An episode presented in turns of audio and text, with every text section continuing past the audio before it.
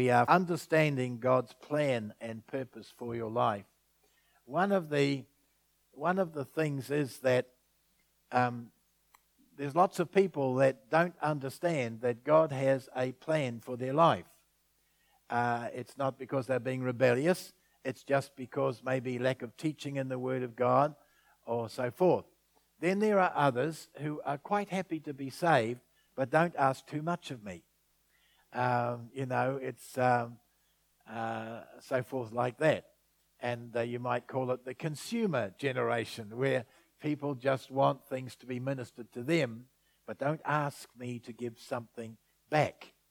Well, when we read the Word of God, we find out that it's the mercies of God in the first place by which we get saved. None of us here is any better than anyone else.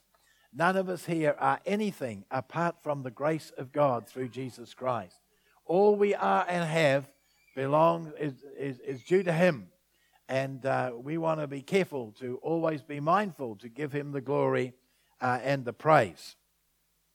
And um, so we've been looking at Romans 12, and I'm, I'm going to uh, read uh, some of these verses again just by way of recap and to refresh our memory, and for those who visit us so that you can just connect with where we are. All right, here we go.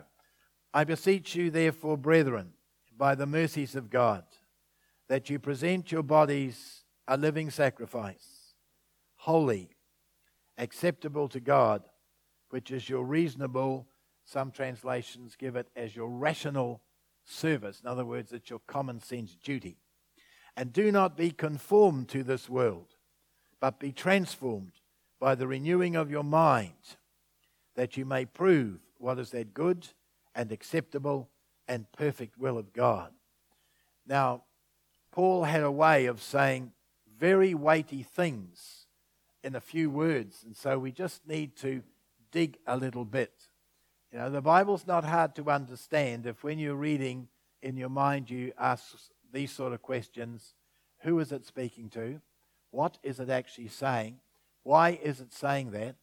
And then other questions like how and so on. And the meaning will jump out uh, to you.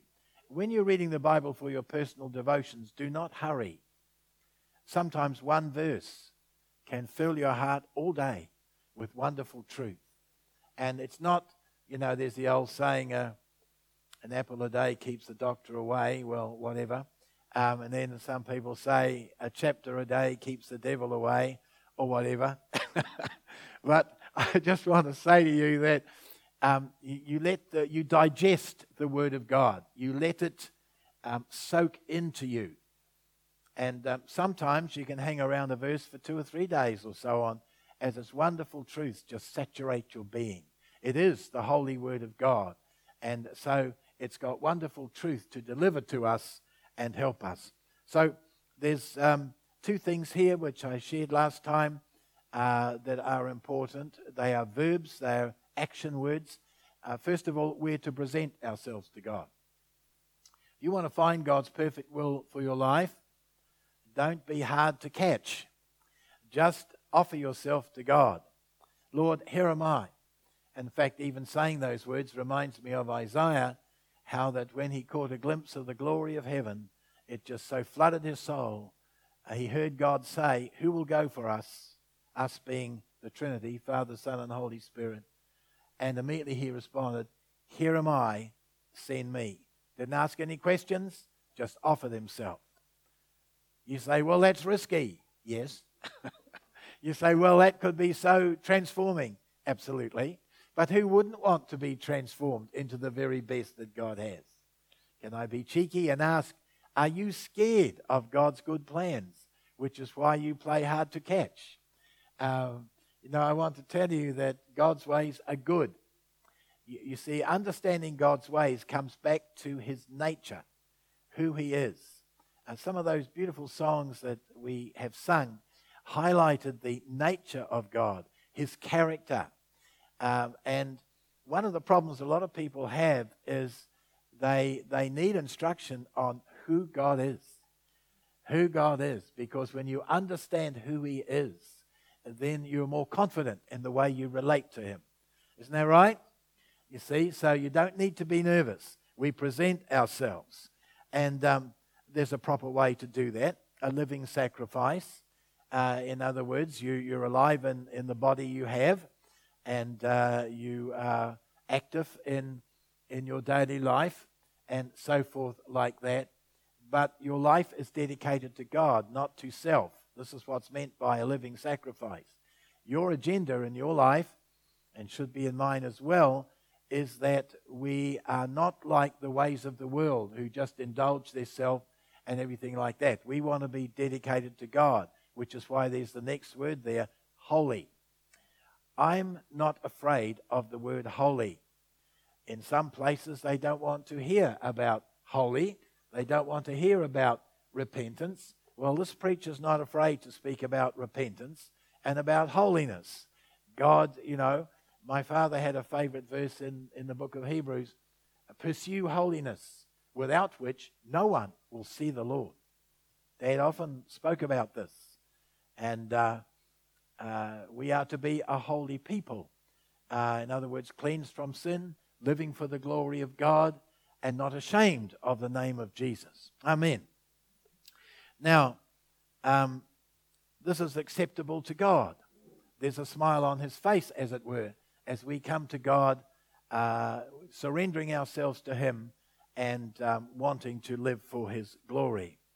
And um, it's called our reasonable service. One, because He's our Creator. It is so natural for a Christian to present ourselves in the way Paul is saying here.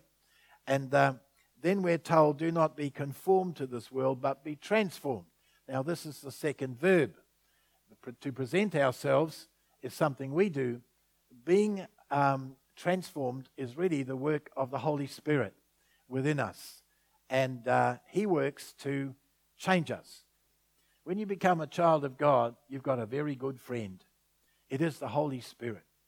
His job is to make us uh, like Jesus in our life and character. I'm sure many of you have experienced things where you were just going to do something and you just kind of felt a little bit of a check, just a mild rebuke. Uh uh-uh. uh You didn't hear a voice, but suddenly you didn't feel that you should proceed. Can I just see a hand? How many of you experienced that? Yeah, many of you. You see, that's the Holy Spirit at work. He is so faithful. He takes the things of the Father and the Son and He reveals them to us. He transmits them to us. He declares them to us. Come on, stop playing hard to catch. I'm after you lot this morning. Uh, isn't he patient with us? Yes. And, uh, you know, in the beginning, uh, we weren't worthy of his mercy. We didn't deserve it at all. We were rebels. You see? Do your own thingers, pleasing ourselves. The things of God were, were like strangers to them. Transformed, it involves the change of attitude, the renewing of your mind. Now, you could have been brought up in a very abusive household. Uh, you, you could have experienced, um, you know, all sorts of put downs and, and everything like that. When you come to Christ, you find He encourages you. He tells you that you are loved by Him. The Bible says we were loved by God before the foundation of the world. What? That far back? Yes. You are not an oversight in God's view. Hallelujah. Yes. All right. Now, um, so this tells us that we are valued and that God has a plan for us. Um, I want to just go on now to um, just bring out some things here. Um, these are the positives that I've been expressing to you, but um, there are two pressure points that are shown here.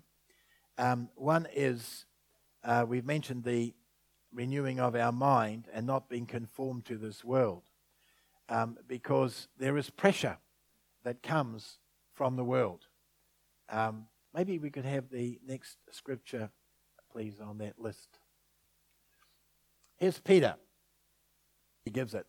For we have spent enough of our past lifetime in doing the will of the Gentiles. When we walked in lewdness, that's all sorts of filthy immorality, lusts, drunkenness, revelries, you know, parting up large and drunk as lords, drinking parties. You know all the horrible jokes and things that go on there, and abominable idolatries because they used to worship idols and all of that kind of thing. Is Peter speaking from experience? Yes. He, he, he's writing to Jewish people. You can find that in the first verse or two of uh, First Peter. You think, well, they were God's covenant people. Oh, look here, there was a lot of sin amongst the Jewish people. They were religious in those days, but they meant large numbers were not born again. They didn't experience the working of the Holy Spirit in their life. And so they would get involved with all the parting up and all the stuff that, that goes on, and uh, which is a seedbed of, of evil. And see, Paul in Romans 12 was saying, Do not be conformed to this world. Don't let, don't let the world shape you. You shape it, you see, and um, so forth. Have we got another one or two on this? Just let me have a look here. Oh, in regard to these, they think it strange that you do not run with them in the same flood of dissipation, speaking evil of you. Oh, they've gone religious. He doesn't come to our parties anymore, etc. Et and they mock you. How many of you experienced this? Oh, yes, you know what I'm talking about. You see? And so um, the world, don't expect the world to understand you as a born again believer. I'm not saying you act holier than them or that you sort of put yourself up as being better than them, because we're only what we are by the mercy of God. Um, you can do your very best to be friendly and open and living right before God. Your mouth had to clean out, and you're not swearing anymore like you used to, and and uh, you've stopped lying, and you've stopped stealing, and uh, all the other sins that human beings do. You, you're living clean and you're living right. And uh, but they will mock you for one simple reason, as Peter says, you don't run with them in all the things uh, they do. I used to find it when working in a um, large um, store in Queen Street in Auckland, and uh, um, you'd go up to the staff room to have your lunch break or whatever, and some of the young men my age would be busy talking, swearing like troopers, and you know just going on you'd come in to get your cup of coffee and sit down, and suddenly a hush would go over that hubbub that was going on. You never said a word, but they knew you were a Christian. See? And your life spoke. Um, you know, we are the Bible. You've been hearing me say this quite a lot lately. We are the Bible that the world reads. They, their understanding of Christianity many times is as they look at you as a professing Christian. Which is more important, to have God smile or the world smile? See, that's the thing we have to sort out. Do not be transformed, do not be conformed to this world, but be transformed. Let's have a look at what James says. Get ready for a really punchy one. Adulterers and adulteresses. Ooh, how would you like a pastor like that? You know, is that punchy? Huh? Yes, it is. Adulterers and adulteresses. Do you not know that friendship with the world is enmity with God? Whoever therefore wants to be a friend of the world makes himself an enemy of God. Well, take your pick. It's well laid out there. You see? It's well laid out there. So now I've let you see Paul and Peter uh, and John and now James. This was the standard of the early church. Do you know in many churches in our land, this kind of scripture would not be taught over the pulpit in case you might offend somebody. You see, well, God is no respecter of persons. His standards are His standards. And when we read the Word of God, it helps us to live right, live clean, and for the glory uh, of God.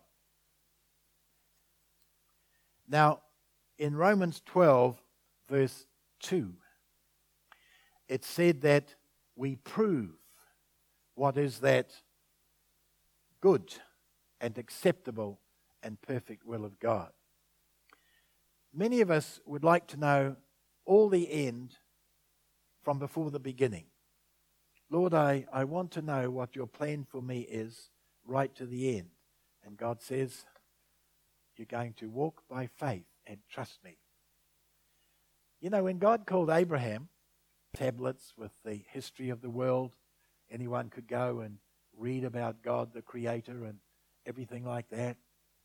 Uh, very civilized, uh, a huge commercial center, uh, an export industry uh, up and down the Gulf there on the sea, and uh, so on. And God says, Leave this. if you were Abraham, would you ask that question? Well, um, I'd like to know what the destination is. And God says, I will show you when you get there. Now, when you read the Bible, it teaches us God's ways, and that's exactly what I'm teaching on now. If you want to know the end from before the beginning, you're going to be out of luck because we walk by faith. And because God is who He is, we can trust Him. The Bible says the Lord is good and His mercies endure, endure forever. So, one of the things that God calls us to is to put our complete trust in Him and know that He will lead us step by step and the journey will be good. Why? Because God is good. That, that's why we need to know God's ways. Uh, he's not going to lead you in a way that will do you harm. He's not like that. He's a gracious Father. And uh, so uh, it's the good will of God.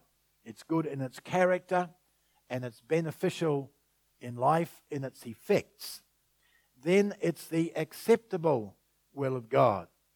The Greek word here for acceptable, I looked it up, it means a pleasing well. It's a pleasing will. God is pleased with it. And uh, to live like that is wonderful. And then it says, and perfect will of God. That is the complete, the mature will of God. So, all of this, these three points, it's a growing up uh, into God's best. It's a developing. You won't get there overnight. It's a maturing. And it's a proving process. You find out how good this is. Lord, I thank you that you're leading me. I thank you that you know best. I thank you for the excitement of not knowing what's coming next. I can see some of you are smiling because you've experienced this in your life. You have found that God was leading you in ways that you never imagined. But you got to like it because you proved what the good, acceptable, and perfect will of God was. Now we go on to verse 3 of Romans 12. Paul speaking. For I say, through the grace given to me. Notice how Paul is very discreet. He starts off, I beseech you, therefore. He's not laying down the law, he's affirming uh, as an apostle, and just he's writing to Rome, which was the capital of the empire. Certain pride levels are always existent in capital cities, and uh, uh, also Jews were often looked down on and despised by Romans. And uh, of course, he was conscious of all those things too. So he takes a meek tone.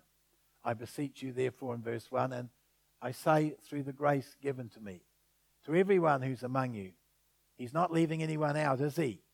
It's the whole church. Not to think of himself, and of course it applies to herself as well, more highly than he ought to think, but to think soberly, as God has dealt to each one a measure of faith. Now, we notice here that it's not about a competition. Um, how many of you know we're all different? God has made us different. And He's done that for a reason, as I will be explaining and unfolding uh, over the next few Sundays, and how that is integrated together. Um, God has a plan, and Christians need to be skillful in the way they interrelate as believers at that. And um, we are to think soberly. We're to have a common sense opinion about ourselves. You know, what's the use of constantly putting yourself down when it's really trying to hinder you from doing a good job or to spoil your faith, to believe God for the best? Isn't that right? You know, you, could, you can penalize yourself. You wouldn't need to have the devil around. You just would do a wonderful job doing the devil's work. Don't go there. Don't go there. Learn to encourage yourself. remember when David came back to Ziklag, their home base, um, and discovered that raiders from the south had invaded their city, burnt it, took all the people and all the goods and all the livestock and departed. And when the men came near the city, they saw the smoke spiral. And uh, they, you know, if you've been watching the news on TV and watching those terrible fires in Redding, California, just flames a hundred feet high, just sweeping through, engulfing whole suburbs, and people coming the next day and just surveying the ruins of what was a good modern home. Lost everything. They just break down and weep and so on. And you, you, could, you could feel for them because none of us would like that experience, would we? And so um, the men saw in their city everything gone. And in their distress, they talked amongst themselves, What's the use of following David? If we'd stayed here, this wouldn't have happened. Uh, how about we stone him? Now, sometimes people will say things in grief mode that they don't really mean. And that's why we need to be patient with one another. But what does it say about David? But David encouraged himself in the Lord. I love that verse. I've often thought about it. All of us here need to learn how to encourage ourselves. Um, most of us will experience from time to time what I'm going to call a downer. You know, um, you just don't feel on top of the world. You, you're facing some difficult situations, and it's oh me, oh my. You know, you need to learn at those times don't give in to despair, do not give in to anxiety. Encourage yourself in the Lord. Because in our walk with God, it's not just about us, it's all about Him in us. And this is a, a discipline that makes you a good soldier of Jesus Christ. You'll have lots of things in life that are like darts of the enemy which will be aimed at you. It can come from non believers, and sadly, sometimes it can come from believers. But you've got to learn to encourage yourself in the Lord. In the end, you and I are responsible for our own lives, how we walk with God. Both Jeremiah and Ezekiel, when God is calling them in each case to be a prophet, he said to each of them, Do not look at their faces. in other words, don't be intimidated by the disapproval of other people. We are to encourage ourselves in the Lord. This is all part of the Christian's armor, you know, in Ephesians 6. Um, um, lift up the shield of faith, see, with which you may quench all the fiery missiles of the evil one. Not some of them. Uh, being able to encourage yourself in faith is the remedy to every downer that would likely come your way. Where you've made mistakes, face up to them. Where you've done wrong, admit it. If necessary to other people, or confess it to God, who uh, is able to forgive. But the, the, the, the bottom line is you've got to lift up that shield of faith. And um, you've got to learn how to use that. Praise God. I'm enjoying this this morning. All right, so notice here that God has dealt to each one a measure of faith. Notice in this verse that there's two phrases there which re- refer to everybody in the church at Rome. To everyone who's among you, line two. And the bottom line there is God has dealt to each one a measure of faith.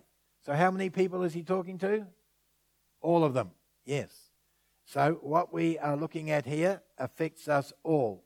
No excuses, no uh, scarpering. Um, we, we acknowledge God has dealt to each of us a measure of faith. Now, it's not necessarily the same measure in each person. Some people have great faith, much faith. Others have less. But there is, there is a measure of faith in everybody. What does God expect from us, therefore? Is to use the measure He's given us. Whether you've been given a large measure or you've been given a smaller measure, as I said, we're not in competition. You and I are to use the measure of faith that God has given to us. Is that simple? You see, it's all part of finding the will of God. We're to exercise our faith. Um, yes, it is. And um, uh, then you've got a whole lot of each other, each other, each other, each other. It's quite a long list, and I don't intend to, to speak and teach on all those things. But very clearly, in the New Testament, um, there's very clear instruction of how believers are to relate to one another. We are to be warm, loving, compassionate, uh, helpful, kind, even as our Father is warm, loving, helpful, and kind. We are to demonstrate the love of God uh, to each other. Now I realize that we grow in these things. If you grow up to be a very private person, you may find it quite something when someone comes up and gives you a hug and say, God bless you, brother. and you might think, yes, and bless you too. You know, you're not used to that kind of thing. Um, I, have seen some funny, funny situations um, and uh, all of these kind of things. But we, we need to accept one another for who we are, be helpful to one another. And often, as a congregation grows, people become aware of skills that different ones have. Maybe someone's very good at repairing cars, and he finds out that a solo mother doesn't have much money. Uh, she she needs some simple repairs or adjustments done to a car, and he offers to fix it. You see, no one else knows about it. He just does it as unto the Lord. Uh, that sort of thing. My relatives never visit me. That's quite common. And how sad when you've had a family and everything else, and you're in your evening years, um, you are just, as it were, cast on the heap, waiting for your demise. Um, I don't believe a life should end like that. But Yes, you are. She said, No, no. I said, You are. She said, How? I said, You smile nicely. She had the most beautiful smile, all Colgate teeth. you see. And she, she was basically quite a friendly person, but she was shy. So the shyness plus her tendency to put herself down meant that she was locking herself into a situation where she could not be a blessing to others. How many of you know that we are blessed to be a blessing? You see? Um, God said to Abraham, I will bless you and you will be a blessing. That was Abraham's call.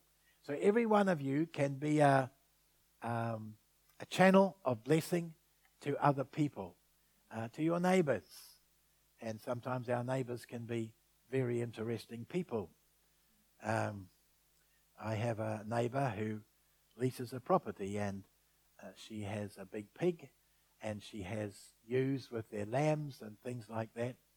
And the sheep found a way coming up a dry drain and to get onto the roadside, and then decided that our house lawn was a great place to graze. Uh, fortunately, they were well away from my vegetable garden, and uh, lovely little lambs, two ewes there with twins each, and there they were, uh, just enjoying sunshine like we have today. And uh, well, I'm a farmer's son, so you go out and you do some shepherding. Um, in fact, the Bible taught um, in Moses' time, they were taught if you see your enemy's animal going astray, you shall go and retrieve it. Or if you see your uh, neighbor's donkey or an Israelite's donkey fall down because it's got too much load on it, you shall help the donkey get up and you shall restore it to the owner. Uh, are we our brother's keeper? Huh? Yes, yes. And, you know, God had to teach Cain that. He'd murdered his brother. God comes and says, um, Where is Abel, your brother? Knowing very well where Abel was. He was dead in the field. And Cain said, Am I my brother's keeper? And I first said, I don't know. So that's one sin he murdered. Now he's lying. Have you found that one sin can lead to another? Yes. Don't go there. So he said, I don't know. And uh, then he asked the question, Am I my brother's keeper? Very foolish to talk to God Almighty who knows all things and your own conscience tells you you killed your brother. You see? And uh, God then rebuked Cain and judged him. We are to have a conscience, as it were, toward other people. You know something? Jesus said, You are the salt of the earth. What does salt do? It's a flavor, isn't it? Do you need a lot of salt to flavor a meal? No, just a little bit. It's amazing what just a few grains of salt can do to make a difference to the taste of a meal. And uh, then he said, You are the light of the world. Champion. And then they'll ask, uh, What'd you do? Well, I went to church and there's such a lovely bunch of people and I was so encouraged. And I might say, Church! you see, I've experienced this many times. And but you see, you opened your mouth. You were not ashamed of Jesus. You were not ashamed of his testimony, right? Yes, yes. And we're not to be dumb saints. Well, I want to tell you something. Those same people who look down their nose at you or even mock you openly, further on down the line, they strike a problem. If you're in a work scene and I'll come to you and say, look, um, I'm really facing a problem and I'd, I'd like you to help me or I'd like you to pray. It's quite something when someone who's mocked you comes and asks you that. You see, when you watch your tongue and you don't lose your temper with other people and you, you show grace, uh, it's amazing how God then uses you and you collect the bonus. You collect the opportunities that God has.